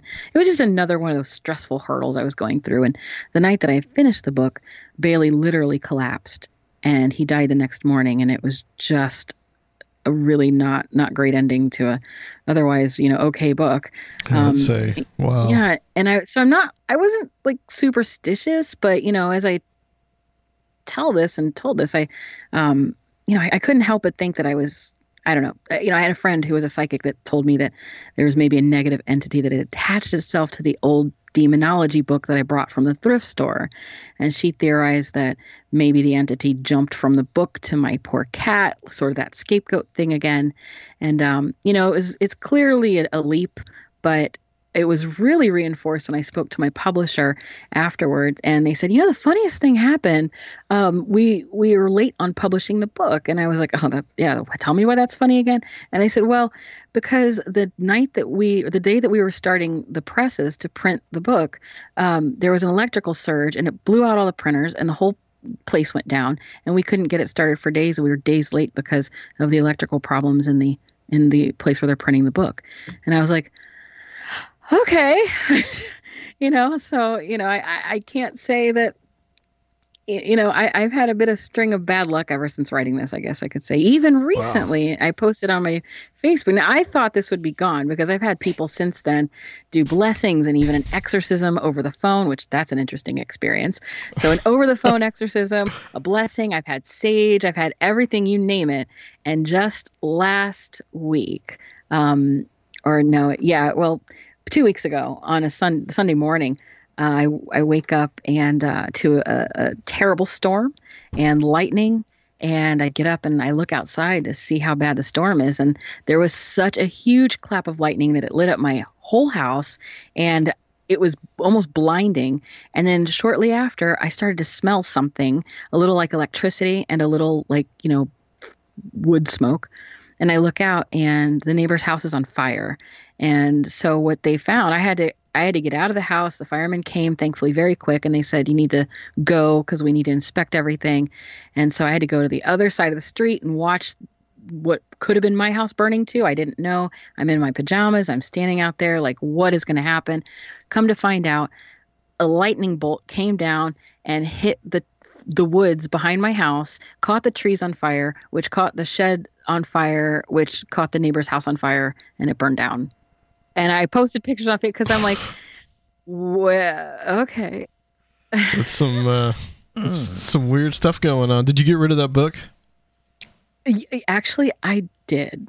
I I was like, you know, I'm just going to put this elsewhere for now. And so we'll see what, what happens to it. And and you know what I did with the book? And this is probably, I'm probably going to burn in H E double hockey sticks for this. Uh-oh. But there was one of the, there was one of those uh, free little libraries. I don't know if you're familiar with those. Oh, you passed it on. I thought, well, you know. Wow. Did, uh, were you were you around? I, it's promoting any, literacy. Yeah, exactly. Were Were you around any uh, strange, potentially haunted uh, archaeological objects during any of the research of this book? You know, I don't know. I had somebody say it might have been this clock that I got. I got a. I got a. I have a two hundred year old pendulum right. clock.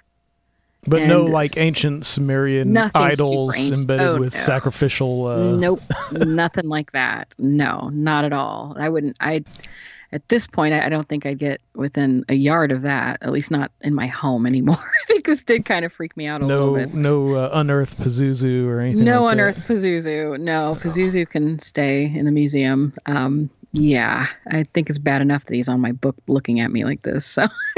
Gotcha, gotcha. Freaked me out a little bit, yeah. And weirdly, as soon as I was done with this book, I never had another heart issue. Mm. I, I didn't. I didn't have to. I don't have to take my beta blocker or anything anymore. It was everything was fine. I'm back to jogging, and everything's fine. It was wild. I don't know what happened. And uh, they said, it, it, you know, the electrophysiologist said it's something with the electric, and I'm like, I didn't. I didn't consider it, but I started to think, man, doesn't that sound kind of? I need to ask somebody about like poltergeist things or ghost things. I'm not one hundred percent familiar with that realm, which is why when I speak about it in the book, I actually do so through a an interview with a paranormal researcher um, because I'm not a ghost hunter and I don't know what I'm looking for. And so I thought, well, gosh, this this whole electrical manifestation of these problems and fire, um, whether it be through surges in my home or electrical problems in my heart or a lightning bolt coming down, um, that really made me I, I think there might be something there, or I'm just speculating and, and freaking out. But to be safe, I thought, you know, I think I'm going to start writing the companion book to this, and it's going, going to be Angels, Miracles, and Holy Relics, just to be on the safe side. I think that is a good way to do it. Probably a good idea. Um, thank you, Doctor Lynn. This has been very great, very informative, um, and a very interesting show. Can you tell people where they can contact you and also they can um, get your book? Sure. It's uh, you can go to my website. It's w w w dot dr heather lynn dot com. Um, and there you can find links to everything you need to find. Um, my books are available on Amazon, um, Barnes and Noble, your local bookstores. Um, it's also an audiobook, so that's nice too. Um, so anywhere you want to find the book, it's there. It's out everywhere right now. Um, but again, you can find me at w w w dot dr heather lynn dot com. Excellent. Okay. We're going to close this section out. Um, thank you for coming on. Thank and you for having me. It was great. Absolutely. Thank you. Uh, stay on the line for us. We're going to close this section out, and guys, we'll be right back on Conspiranormal. If you want your H R team to hire top talent for your company, tell them about ZipRecruiter. ZipRecruiter's powerful matching technology identifies people with the right skills, education, and experience, and actively invites them to apply to your company's job posts, so you get qualified candidates fast. It's no wonder that ZipRecruiter is rated number one by employers in the U S. This rating comes from hiring sites on Trustpilot with over one thousand reviews. And right now, you can try ZipRecruiter for free at ZipRecruiter.com slash Conspiranormal. That's ZipRecruiter.com slash Conspiranormal. ZipRecruiter, the smartest way to hire. We are recording. Have we been recording this whole time? I think we have. More for the the secret files. Yeah, the secret files, the files no one will ever see. We keep them with all of our stolen cuneiform tablets. Yes. Yeah, yeah. So we did a Patreon segment with Doctor Lynn. That was absolutely fascinating and juicy. Yeah, let's let's talk a little bit about what we talked about so we can, you know, kind of take we, people over to the Patreon. We concentrated on well, something I've heard her talk about before, the, the pillage of antiquities in Iraq during the uh, invasion in two thousand three. Okay. Yeah. And, and we what, got pretty what seems deep. like, yeah, yeah, we really got deep. We started just talking about how uh, a lot of speculation around how it seems as if it was an organized effort that could have connections to official capacities or uh, very wealthy people. Yeah, and it gets really, really deep. We'll just put it that way. Yeah. It's, so it's if you scary. want to hear that, you can go to patreon.com slash Conspiranormal. Yes. And uh, one dollar will get you in to hear that, as well as the other, I think, twenty plus episodes, extra episodes that we have on there. And yeah, we've been pretty bad about getting stuff up, up on Patreon. I know we said we'd have one for the Ren show. I decided not to put that up because it got a little too personal. Mm-hmm. So we did not put that up. So that's why that, that never went up. Nope. No one asked why, but you know, I'm just I'm just telling you. But we're going to be making more of an effort. Yeah, we're going to make more of an effort, and we do have a lot going on, especially with planning for the conference. We'll talk about the conference a little bit. We're in things are really coming together for the conference, and uh, we'll we got the Strange Realities twenty nineteen conference coming up October nineteenth here in Nashville. Mm-hmm. And guys, we've got a whole list of people. We got Tim Banal, we got uh, Joshua Cutchin, let's, Timothy Renner. Can we give a rundown on what everyone's talking about? Yeah, we can. Uh, let's get. We'll give a quick rundown of what we are talking, what they are going to talk about. Um, Jaw. Oh, actually, Tim Banal. We'll start with him. Go down the list. Tim is going to talk about the. He mentioned this on the last episode: the rise and fall of the flat Earth theory. Right. Okay, how it how it came to be, and how it came to be really, really popular a few years ago, and now it's kind of like declining again. So he's going to talk about that. He's given that talk a, a few times. Um, we're going to talk to... And he is a very entertaining guy. Uh, extremely, yes. Um, Guy Malone is going to be there. Good friend Guy, who was one of our first... was one of the first... guest on Conspiranormal back in the day. Wow. Uh, I think he was on like the sixth episode or something. I've known Guy for, for a good long time. He's going to cool. talk about Roswell nineteen forty-seven, when the mythology is stripped away, what facts remain. And so this is basically a kind of non-extraterrestrial hypothesis of what maybe crashed at Roswell in nineteen forty-seven. Yeah. I've seen him give this talk in Roswell a couple years ago, and uh, it's... very good. It may be the longest talk that uh, we have there. Okay. Uh, Mark Anthony Wyatt is going to be there as well. And he's going to discuss Cornish legends, U F O sightings over G C H Q, which is a U K and joint U K and U S secret facility, mm. and otherworldly nature of mermaids and true personal account of a ghostly surfer. So yes. Mark is our friend from England, our really good friend. And he actually spends a good portion of his time now here in the U S and Illinois. So he's going to be coming down from there, actually. We're not bringing him from, we're not bringing him in from the U K. But uh, he's really knowledgeable on Cornish, Cornish folklore, Cornish legends. He lives in Cornwall, which is kind of like the tip of England. Um, really interesting place. We got our good friend Joshua Cutchin. And we're going to talk about alien hybrid lore. And his talk is titled, this is all the information I've got right now, yeah. Stock and Trade, Ex- Expressions of the Changeling Stock Motif and Alien Hybrid Lore. Ooh. Okay, and we've got our good friend Joe, who's going to talk about How to Find Ghosts. Read his website, ghost pro dot U S, and hopefully provide some live demonstration. Yeah, that's what we're gonna. That's, that's what we're gonna see. Hopefully, we're gonna see some ghosts. That may happen.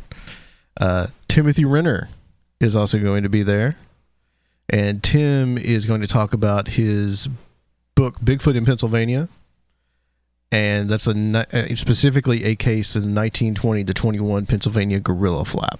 Mm, yeah. So he's going to talk about that. You get squatchy. And I also added not too long ago Zach Hunt, who, you know, is more of a kind of a, I guess you could call him a more liberal Christian researcher and author. And I think that he's going to talk about his book on Unraptured, which we did a show on yeah. not too long ago. So that's going to be kind of a little bit of a different kind of presentation. And I'm going to be speaking. Myself, Mister Adam Sane here. Own. Yeah, I'm going to be speaking. Um, I think what I'm going to do is I'm going to do a presentation about U F O alien abductions and the association to mind control. Yes. And it being actually a mind control. I'm look at. I'm going to look at three cases. I'm not going to say what those are right now. So if you want to find out what I'm going to be talking about, you're going to have to come to the Strange Realities Conference twenty nineteen. And to do that, you can go right now to strange realities conference dot com. And we're really relying on having a decent amount of uh, pre-sales to help us forecast kind of, uh, you know, the... who all's going to come out. So if you can, it, you know, if you are planning on coming, the sooner you do that, you know, it can be a big help to us. Right. Exactly. Um, which is only thirty dollars, thirty bucks rather. It's forty dollars at the door. Yes. But one more thing that we're going to, that also there's going to be a joint presentation. I believe that's going to cap off the night. Mm-hmm. That's between Timothy Renner and Joshua Cutchin. And that is about their book, forthcoming book, or actually I think now books, Where the Footprints End, and that's High Strangeness and Folklore and Bigfoot Sightings, which is a paradigm Believe obliterating, it will be.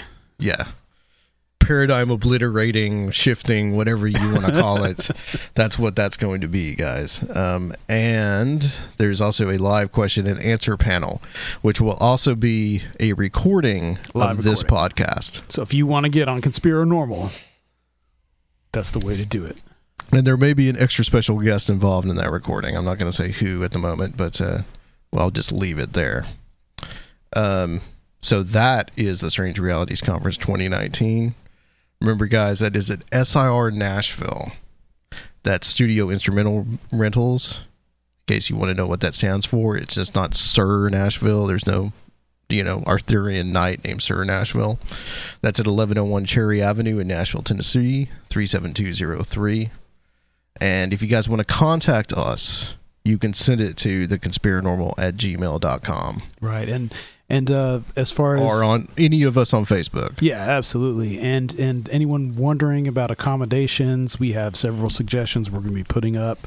Uh, the, I, I would say probably the best way to do it would be to stay at a hotel or motel on the uh, outskirts of town. Not not too much of it's not actually very far because Nashville is pretty small, but maybe by the airport or some neighborhoods we're going to suggest to get a cheaper deal because we're such a tourist destination that uh, staying downtown hotels in Nashville is, you know, can be very expensive. So we want to try to mitigate that. Uh, I'd also recommend Airbnbs. There's tons yep. of Airbnbs in Nashville all throughout. And, and whatever neighborhood you stay in, uh, it's not going to be too far because we're not really a a big city that we're growing. Well, and, and there are actually a couple people that are going to be there at the conference that have gotten their tickets already. They're actually staying in Airbnb. So we cool. do recommend that. Yeah. And maybe getting um, together and communicating with each other and, uh, you know, on like the, uh, Conspiranormal Facebook, looking for people trying to, you know, share Airbnbs and stuff like that. Cause you know, it's going to be, it's going to be pretty fun. You can probably network and do things like that too. I would suggest um, two two or three places that are kind of like my end of town. I live on the east side of Nashville. So if you look at like a map, um, I live on like the east side of I forty. Uh, this is for people that obviously are not from here and are getting a, getting a hotel. Anything by the airport is good. I think that that will be fairly inexpensive than staying downtown right. or in the Opry Mills, Opry Mills, um, hotel, which would be like super expensive. I think other places around Opry Mills Hotel, which is off of Briley Parkway. I mean, Opryland. Opryland, yeah. yeah. That's. I think those are pro- those are probably okay. Yeah, just just reach out to us. Yeah, and, and there's a few down. And if you guys have any questions, and we're gonna have things on the website too, to maybe just like have some hotel suggestions that people can go to. There's also along where we are is eighth Avenue in Nashville, and there's several different places to eat along that strip. Oh yeah, some really good, good places. Um, so I think Hattie B's is down that direction. Yeah, we got Hot Chicken. There's some other yeah. good soul food places. Um, Arnold's is a really good meat and three, so there's plenty, plenty good food. Okay, guys, and uh, that's it that for right now. But uh, we really want you guys to come out. It's really cheap. It's going to be a really good time. And once again, that you can find all that information on w w w dot strange realities conference dot com. All right, I think that's it, guys. I think we're going to close out the show. Um, next week is going to be interesting. I don't know quite what to expect, so I'm glad you're going to be here. Yeah. Because we're going to talk to Stephanie Quick, and we're going to talk about sex magic. This started out as her like little um, rebuttal video. It was kind of like Cool Mo D and L L Cool J back in the day. And uh, Serafio's laughing at me. But so we're going to get her on to talk about that, and uh, I don't quite know what to expect, but I think it'll be pretty interesting. So we got some really we'll great try, stuff coming. We'll try. We may have to make that one parental advisory. It, more than likely. Because yeah. we want to get real deep, and that's going to be difficult. Yeah. But it will be explicit. Yeah, that's true. All right, guys. Thank you so much. Again, uh, if you want to support the show, Conspiranormal, uh, w w w dot patreon dot com slash conspiranormal. That's our Patreon. If you don't want to leave a recurring payment, which we understand, you can go to our website. You can do a donation. I'm going to try to get a PayPal dot me and get that set up so they go straight to our PayPal. Uh, that's that's going to be up there. Also, another way that you guys can support the show. We haven't uh, really been pushing this lately, but leave a review, please, please. Preferably a five star. We haven't uh, gotten a review, I think, since June. It's just us versus the algorithms, and you guys yeah. can help. Yep, and you guys can help. So, and also our YouTube channel is yeah. out there too, Conspiranormal Podcast. Check that out. Subscribe it, even if you don't listen. Please, and, and if anyone subscribers as possible. If anyone hadn't been to the Conspiranormal website in a while, that's pretty revamped, and we're putting all, a blog for every episode, right. and hopefully be doing some more blogging and stuff after we get over this crazy uh, schedule for the conference. And right, so yeah, that's on there. Um, I've actually we've started putting up just a brief description and a little bit more fleshing out that description on the Conspiranormal website, and you can also listen to the YouTube video live from there too. So, all right, guys, thanks for listening, and well, we'll be back next week talking a little sex magic Mm-mm. on Conspiranormal.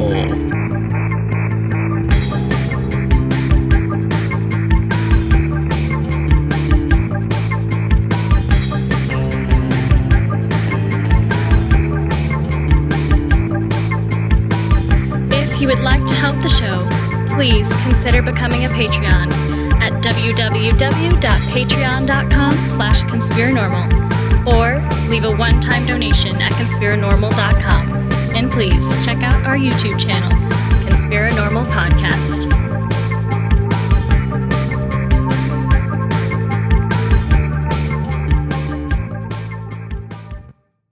When you need mealtime inspiration, it's worth shopping Kroger, where you'll find over thirty thousand mouthwatering choices that excite your inner foodie. And no matter what tasty choice you make, you'll enjoy our everyday low prices, plus extra ways to save, like digital coupons worth over six hundred dollars each week. You can also save up to one dollar off per gallon at the pump with fuel points. More savings and more inspiring flavors make shopping Kroger worth it every time. Kroger, fresh for everyone. Fuel restrictions apply.